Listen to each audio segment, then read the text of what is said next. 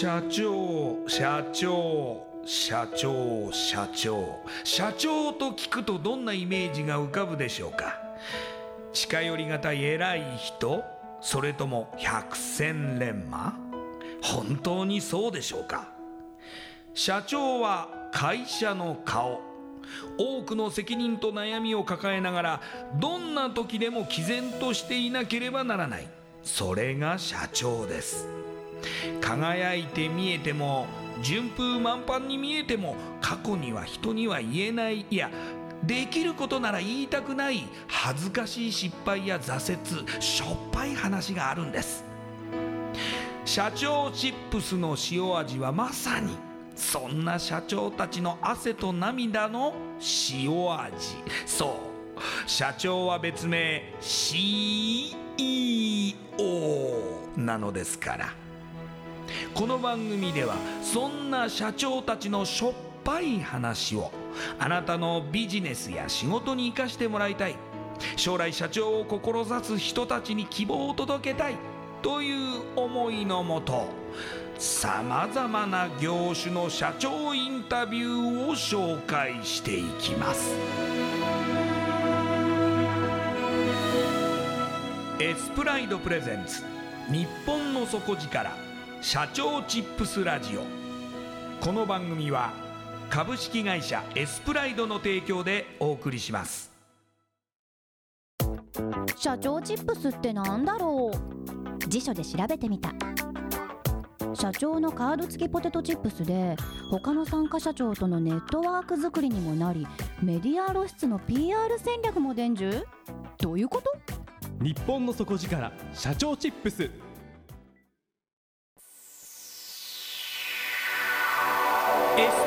プライドプレゼンツ。日本の底力。社長チップスラジオ。エスプライドプレゼンツ。日本の底力。社長チップスラジオ。こんばんは。パーソナリティの西川真理子です。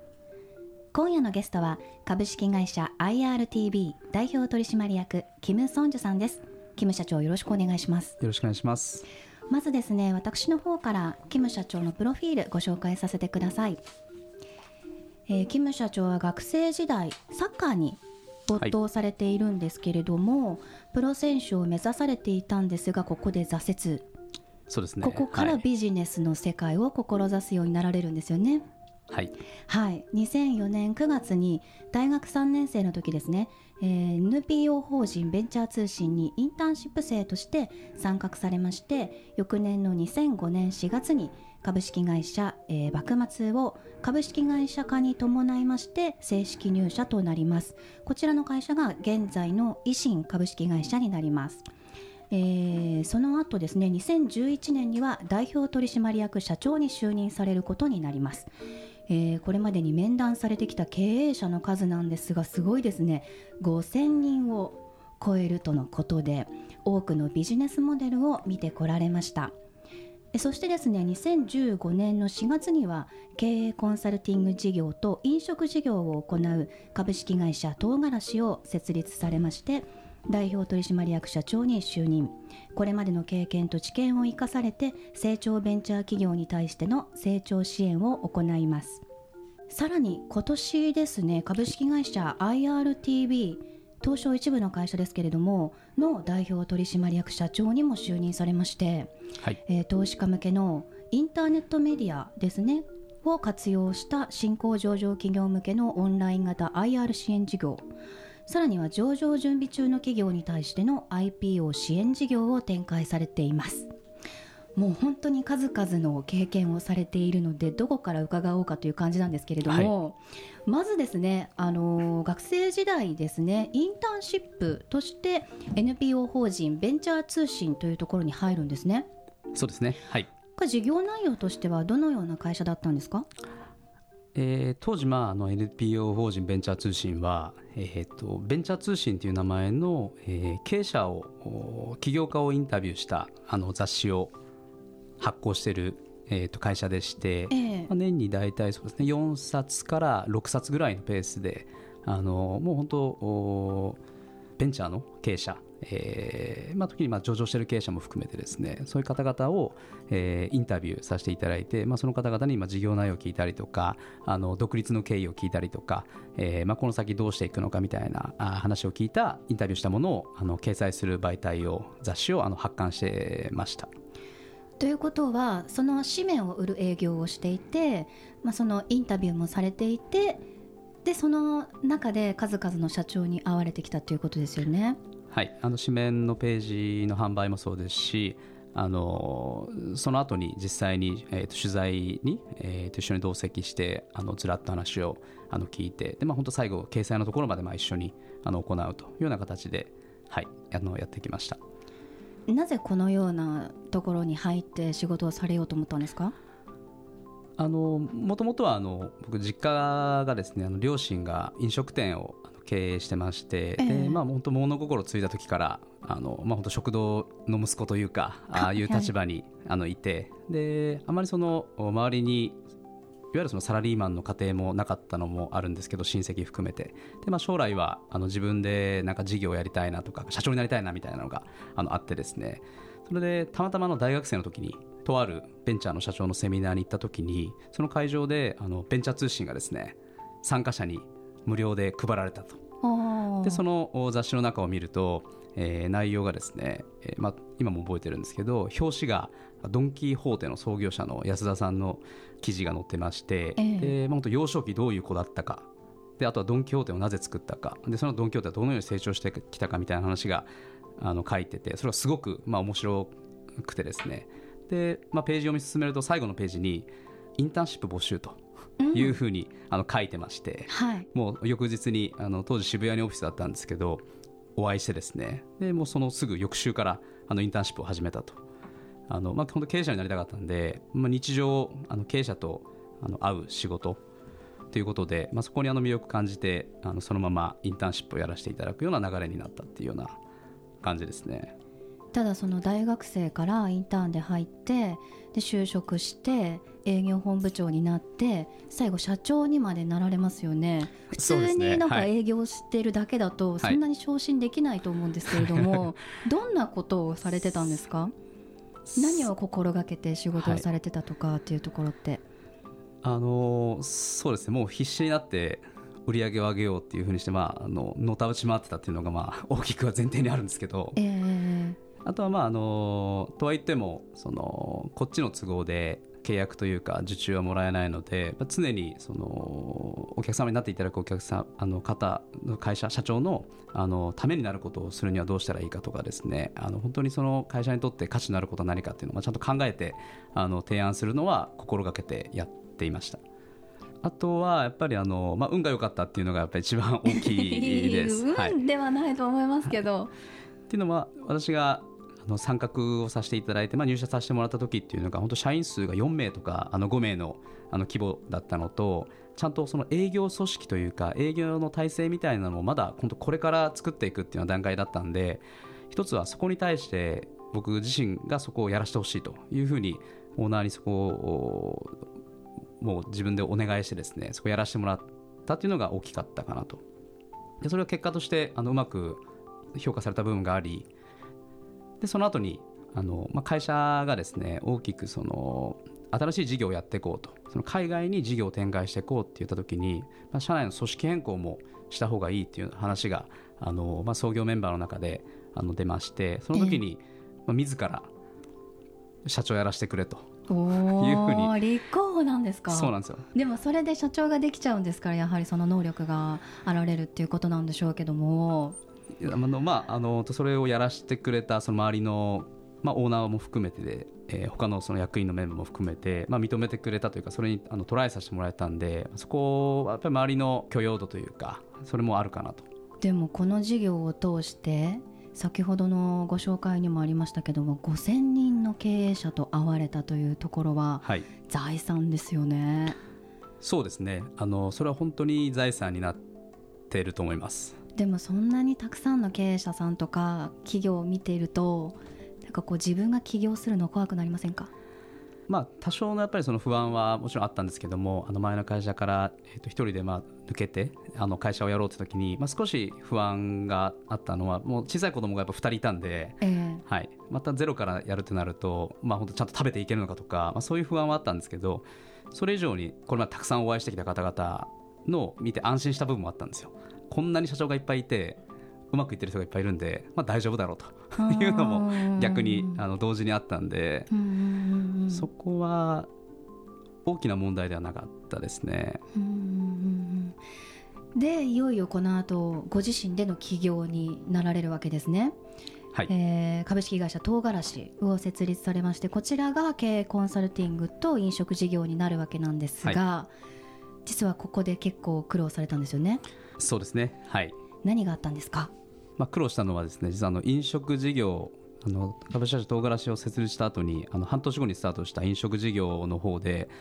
かなり、えーまあ、大変なあの思いをしまして、はい。まあ、実家が私があの両親があの飲食店を営んでいるというのもあったので個人的にもその飲食領域にはあの興味があってですね、はい。ちょうどその同じくして独立した半年後ぐらいにたまたまの知り合いの経由して、えーとあるその五反田にある居酒屋をこのまま譲渡を受けて買いませんかという話があったんで、えもうトライするなら今しかないと思ってそれ買ったんですよ。ええ。それがまああの本当全ての始まりというかあの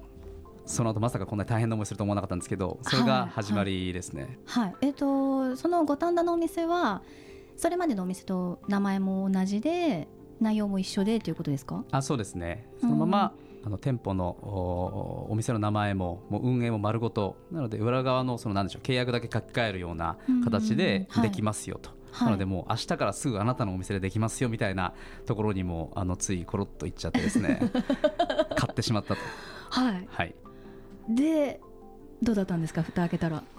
まあ、やっぱりそのビジネスたくさん見てきてたんであのこの飲食事業も自分なら何かうまくあのやっていけるだろうっていうのもあの部分っていう思いも持ってたところがあってですねいざ始めてみたんですけど何せその両親は飲食やってたんですけどもあの私自身は中に入ったこともなければ飲食の経験ゼロだったんであの結果としてそこから本当に大変だったのがまず一つはアルバイトとか店長とかそのいわゆるその人の問題のところなんですけどもアルバイトをまず探してこれないという、はい。まあ、店舗譲渡を受けた段階で、えーそれまでにやってたバイトの人たちはもう全員辞めると。ただ唯一助かったのは店長は3ヶ月だけ引き継ぎで残りますと。あいうその前の店長は3ヶ月だけ引き継ぎで残るって言われてたんでつまり4ヶ月後からはまあ人がいなくなるというかもう人空っぽになる状態だったんでえ僕としてはあの店長を誰か集めてこあの呼んでこないとダメなんですけどこれどうやって店長を集めるかってどういうふうにお店に入ってもらうかっていうその術も全然分からなかったんでえはいもうその時はあのなんとか必死で人づてでですねあのさ、えーといろんな人にも聞きまくって、はい。それでまあなんとかあの人が見つかったんですけどもでちょうどその前の引き継ぎの、えー店長が、えー引き継ぎしてくれた店長が辞めた辞めたと。でその最後引き継ぎしてくれてた間は引き続きそのお黒字？ええ。1ヶ月の収支が黒字だったんですけども、僕の運営といいますか僕が呼んだ店長に変えたその月からいきなりもうあの1ヶ月の収支があの赤字になりましてあら。それはあのその先あの黒字になることはなかったんですけども 今どうなってるんですか？今はですね、はい。えーそのお店はですね、えー実はもう売却してしまってですねもうあ。自分のものではないとあでも売れたんですね。そうなんですよ。ちょっと友人があのたまたまこれも本当たまたまなんですけど、まあ、飲食飲食店舗をやろうと思ってた友人がいてその友人に、まあ、譲渡した形ですね、ええ結果マイナスなんですかね？マイナスですね。マイナスなんだ。はい。月々に月々まああの何十万かずつはい。毎月コンスタントに、はい。まあ、赤字だったので年間通じても赤字だという形ですね。あとはまあ本当はその1店舗だけだったらもしかしたらあの後半の方は巻き返せたかもしれないんですけどもはい。また実はちょっと別でですね、えーそのお年の、えー、と6月なので今から言うと去年のちょうど6月56月のタイミングに、えーまたたまたま別の人を介して、えー渋谷に一つ駅前にビルのあの飲食物件のビルがテナント空きますよと。はい。いう話をですねあの知り合いからその情報が僕に来てですねキムさんこれやりませんか？と。はい。ここでやりませんか？っていうあの話をあのう受けたんですよ。やりませんですよね。それがですね。まあ結果やっちゃったんですね。はい。1店舗目もうまくいってないのにですか？そうなんですよ。赤字1店舗目があの絶賛赤字で始まってはいたんですけどもその渋谷のお立地もいいと。でその渋谷には私がこれまで10年間にお会いしてきたあーベンチャーの経営者の会社もあるしえー。いろいろ声かけたら、まあ、毎日満席になるんじゃないかみたいな、うんうん。まあ、そんなあの淡い期待を持ってですね、はい。その渋谷の物件も契約しました。はい。でその渋谷の物件もあの契約したのもその遡るその1ヶ月前か2ヶ月前ぐらいに飲食店をやってたあ友人が友人というか知り合いがいましてその方はまああの、まあ、カウンター10席ぐらいの小さなお店をあのやってたんですけども、えーオーガニック野菜を使ったあの小さなイタリアンみたいなお店をやってた人がいて、えーまあ、以前から知り合いだったんですけどその人が僕にたまたま Facebook でメッセージしてきて「ちょキムさん」と「実はもうこの7年続けたお店をあの辞めようと思うんです」というメッセージがあってですね。えはい。でちょうど渋谷のお店やりませんかっていうふうにもう一方からそのお知り合いの経営者から提案されてた時期だったんで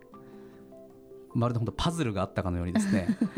この方のこの人のこの店を渋谷に持ってきたらいいんじゃないかと。はあはまった。そうなんですよ。でそのお7年間オーガニック野菜を使ったイタリアン小さなイタリアンやってた方に、えーこの後どうするのかってまだ決めてない。この後のお仕事というかどうするかって決めてないっていうんでこれは来たと。いうふうにまあ思ってですね、じゃあ僕があの渋谷にお店出すんでここで一緒にやりましょうと。はいいう形でですね。まあ、もちろん片方であの五反田は絶賛赤字を出してる途中なんですけども、ええ。この渋谷でプラスマイナスゼロになる可能性が高いんじゃないかっていう。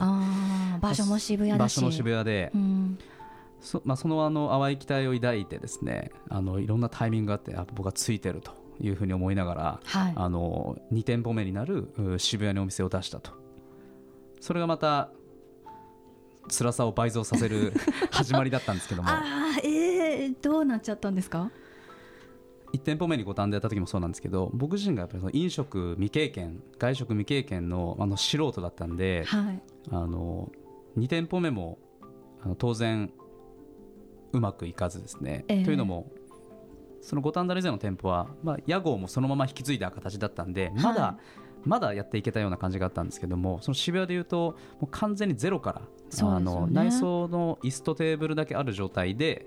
えーそこに新しくその作っていくと例えばメニューのメニュー版も作らないとダメ店内の内装も一部触らないとダメ、えー中の機材とかも買わないとダメっていうところだったんですけど、まあ、そもそもその投資がどのぐらいかかるかもあまり考えてなかったんで、はい。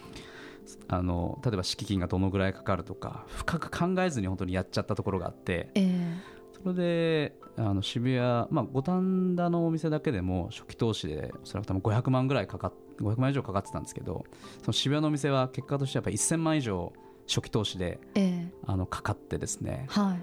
でももうやると言ったもんなんでもうやるしかないとはい。いう形でもうそこに投資してですね。というのもお店を出す話があった時にやはり資金の問題があるんでこれどうするかと考えた時にあの銀行さんええに初めて僕あの、まあ、人の紹介で銀行さん銀行の方にちょっとお会いさせていただいてで、まあ、こういう店舗をこういうふうにあの出そうと思ってるんで、まあ、融資してくださいという銀行とあとあのあの創業融資のところの窓口に訪ねて行ってですねこれ、まあ、あの人に紹介してもらったんですけど、まあ、訪ねていくとあの意外とあの貸してくださってですねでそのままあもうこれじゃあもうこのお金でできるじゃんというふうに思って、えーその渋谷も躊躇なく、まあ、出店してみたというのがちょうど去年の6月ですね。いやでも普段すごく冷静でもう本当頭の回転が速いキム社長なんですけどいい今お話聞い。てると結構この飲食事業に関してはなんかこう自分を見失う瞬間も結構あったような感じに聞こえてるんですけども、はい。やはり社長を任されるっていうこととやはりご自身で起業して社長をやってオーナーになるみたいなところって違うんですかね違いますね。ややっぱり。はい。あのこれまで、まあ、今ももちろんそうなんですけど、えーまあ、前のお以前の会社で社長やってた時もやっぱりそのちゃんと同じ目線で相談する相手がいるというか一緒にあの一つのお物事を決めるときに健全に議論を重ねるというかそういうのがあってさ意思決定してたんですけどももうあの相談する相手もあのいなかったですし逆にそのこれまでそういううちゃんと相談して議論して意思決定してきたあーこれまでだったんですけどもう自分が決め自分が OK って言ったら OK っていうのが、まあ、新鮮でもあったんではいそれでちょっと勢い余ってやっちゃった部分も、まあ、今となって考えるとあったかなというふうに思いますね。向き不向きってあるんでしょうか？社長になることがですかね。というかですねこう例えば右腕としてとかであの押し上げてこうサポートするタイプなのか、自身自身でこう起業してワンマンでやっていくタイプとか、はい。社長にもパターンがあると思うんですけど、はい、そうですね。パターンはあってあの人の向き不向きは個人的にはあまりないと思っててやっぱりそのポジションがその人を育てるというかポジションがその人のタイプを形成していくとまあ思うんでやっぱりどういうポジションでどれだけやってるかっていうのがまあ最後大きいかなと。で僕はやっぱりそれ、ま、これまでは一緒に意思決定も議論しながらやってたっていうプロセスがまあずっと長かったんで自分自身一人になったその本当直後の話だったんでまあ、どこか冷静さを失って投資をしちゃってた部分がまああるかなというふうにまあ今となっては思いますね。うーんでやはりどんな時も冷静でいなければいけないということは結構肝ですかね？そうですねやっぱりちゃんとまあ誰かからアドバイスもらうとか、うんあーそういうそちゃんとやっぱり相談するとかですねそういう相手やっぱりちゃんといた方がいいなっていうのは思います。その株式会社唐辛子をえ経営されつつも最近ですね今年になって株式会社 IRTV の代表取締役社長にも就任されているんですけれども、こちら、えー投資家向けのインターネットメディアを活用した新興上場企業向けのオンライン型 IR 支援事業ということなんですが、簡単に言うとどんなことをされてるんですか？まあ、日本に今あの上場企業と呼ばれるあの企業が約3650ぐらいあのあるんですけども、はい。えーまあ、上場企業の一番、まあ、多くの目的はやっぱりその株式市場を活用してえー資金を集めて、えーそれをあの次なる成長にまあ投資していくと。でその資金を集めるっていうのは基本的にはやっぱりその投資家はい。から、あの集めることになるんですけどもその投資家に対して、まあ、自社のその魅力というか自社はこれから、まあ、今こういう資産があって、えーこういうビジネスモデルでこれからこういうふうに伸ばしていきたいんだっていうのをやっぱりその伝えるあのチャンネルというかツールっていうのが、まあ、ある程度あのいくつかあるんですけども IRTV でやってるのはそれをあのインターネットを活用してやっていこうと。はい。で実はあのお旧来型の IR という活動で言えばフェイス2フェイスでですね、えーまあ、例えばその投資家の人たちを、まあ、30人40人集めてその人に向けて会社の説明をするというようなことがあの一般的だったんですけども最近だと本当もうデバイスで、まあ、iPad があったり iPhone があったりとかあとはあの動画。動画をまあ普通に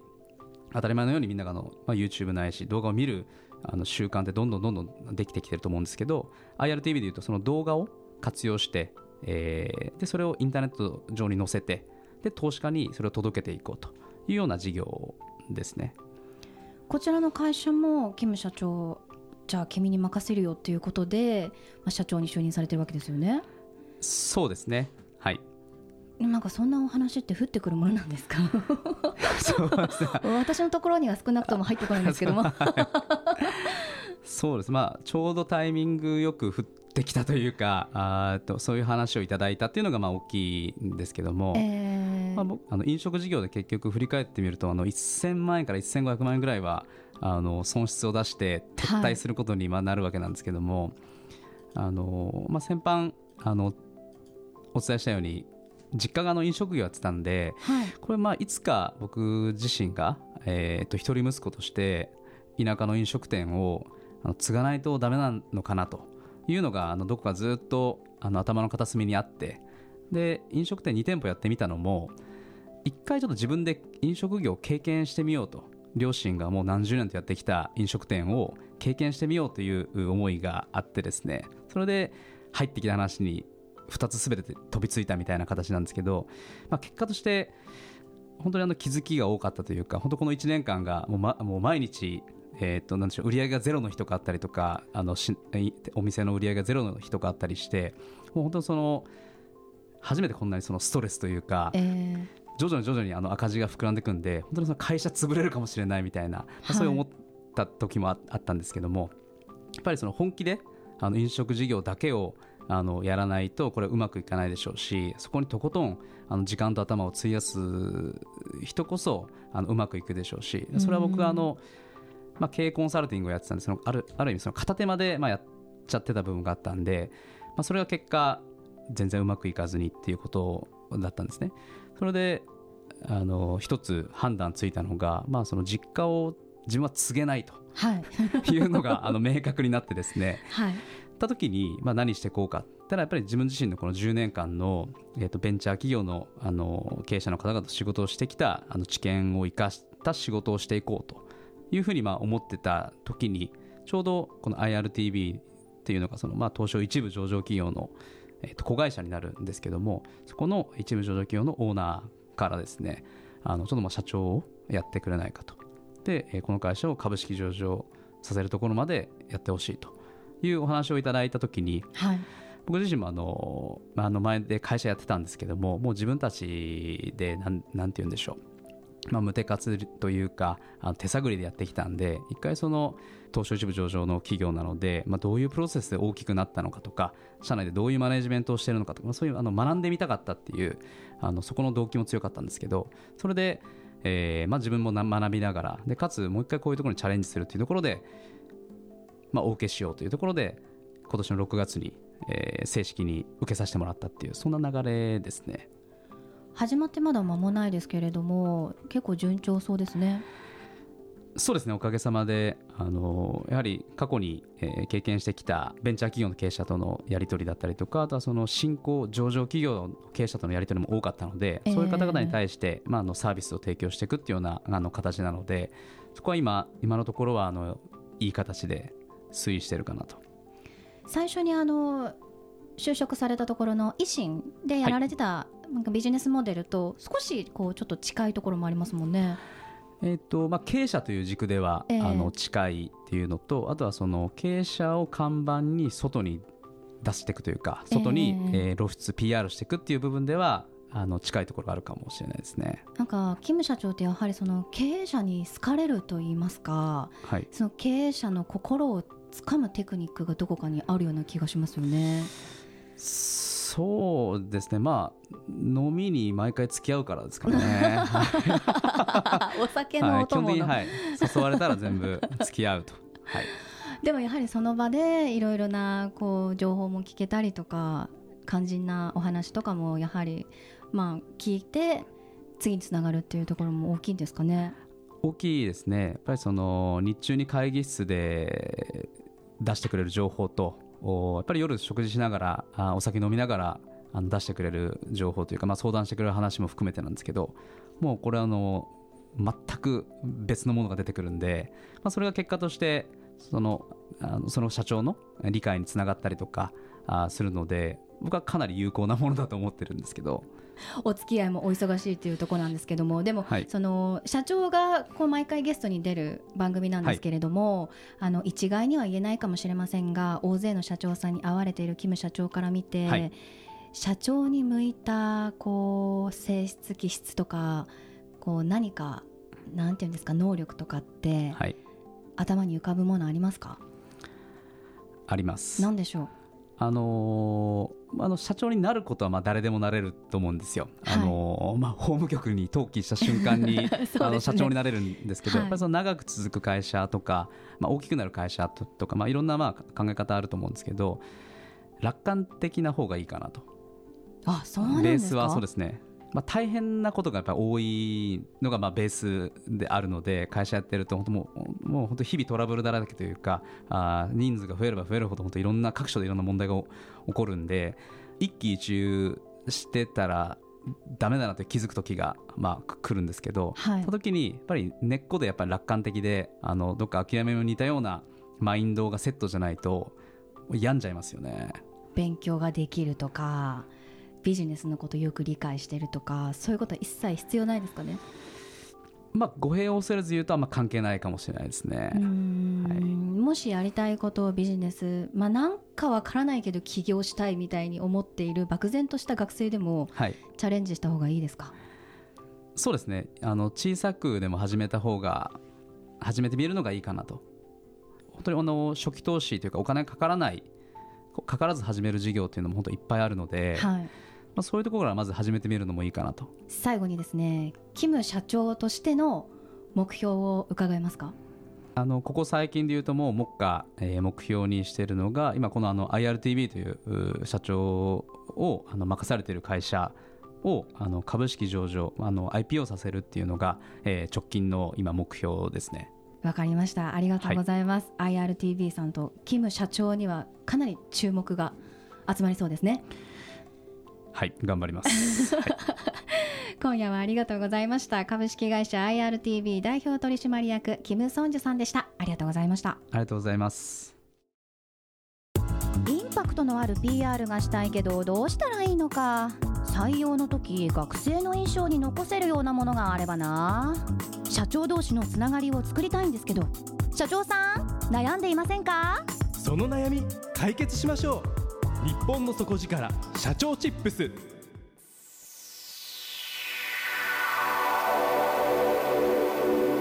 エスプライドプレゼンツ日本の底力社長チップスラジオ。エスプライドプレゼンツ日本の底力社長チップスラジオ。この番組は株式会社エスプライドの提供でお送りしました。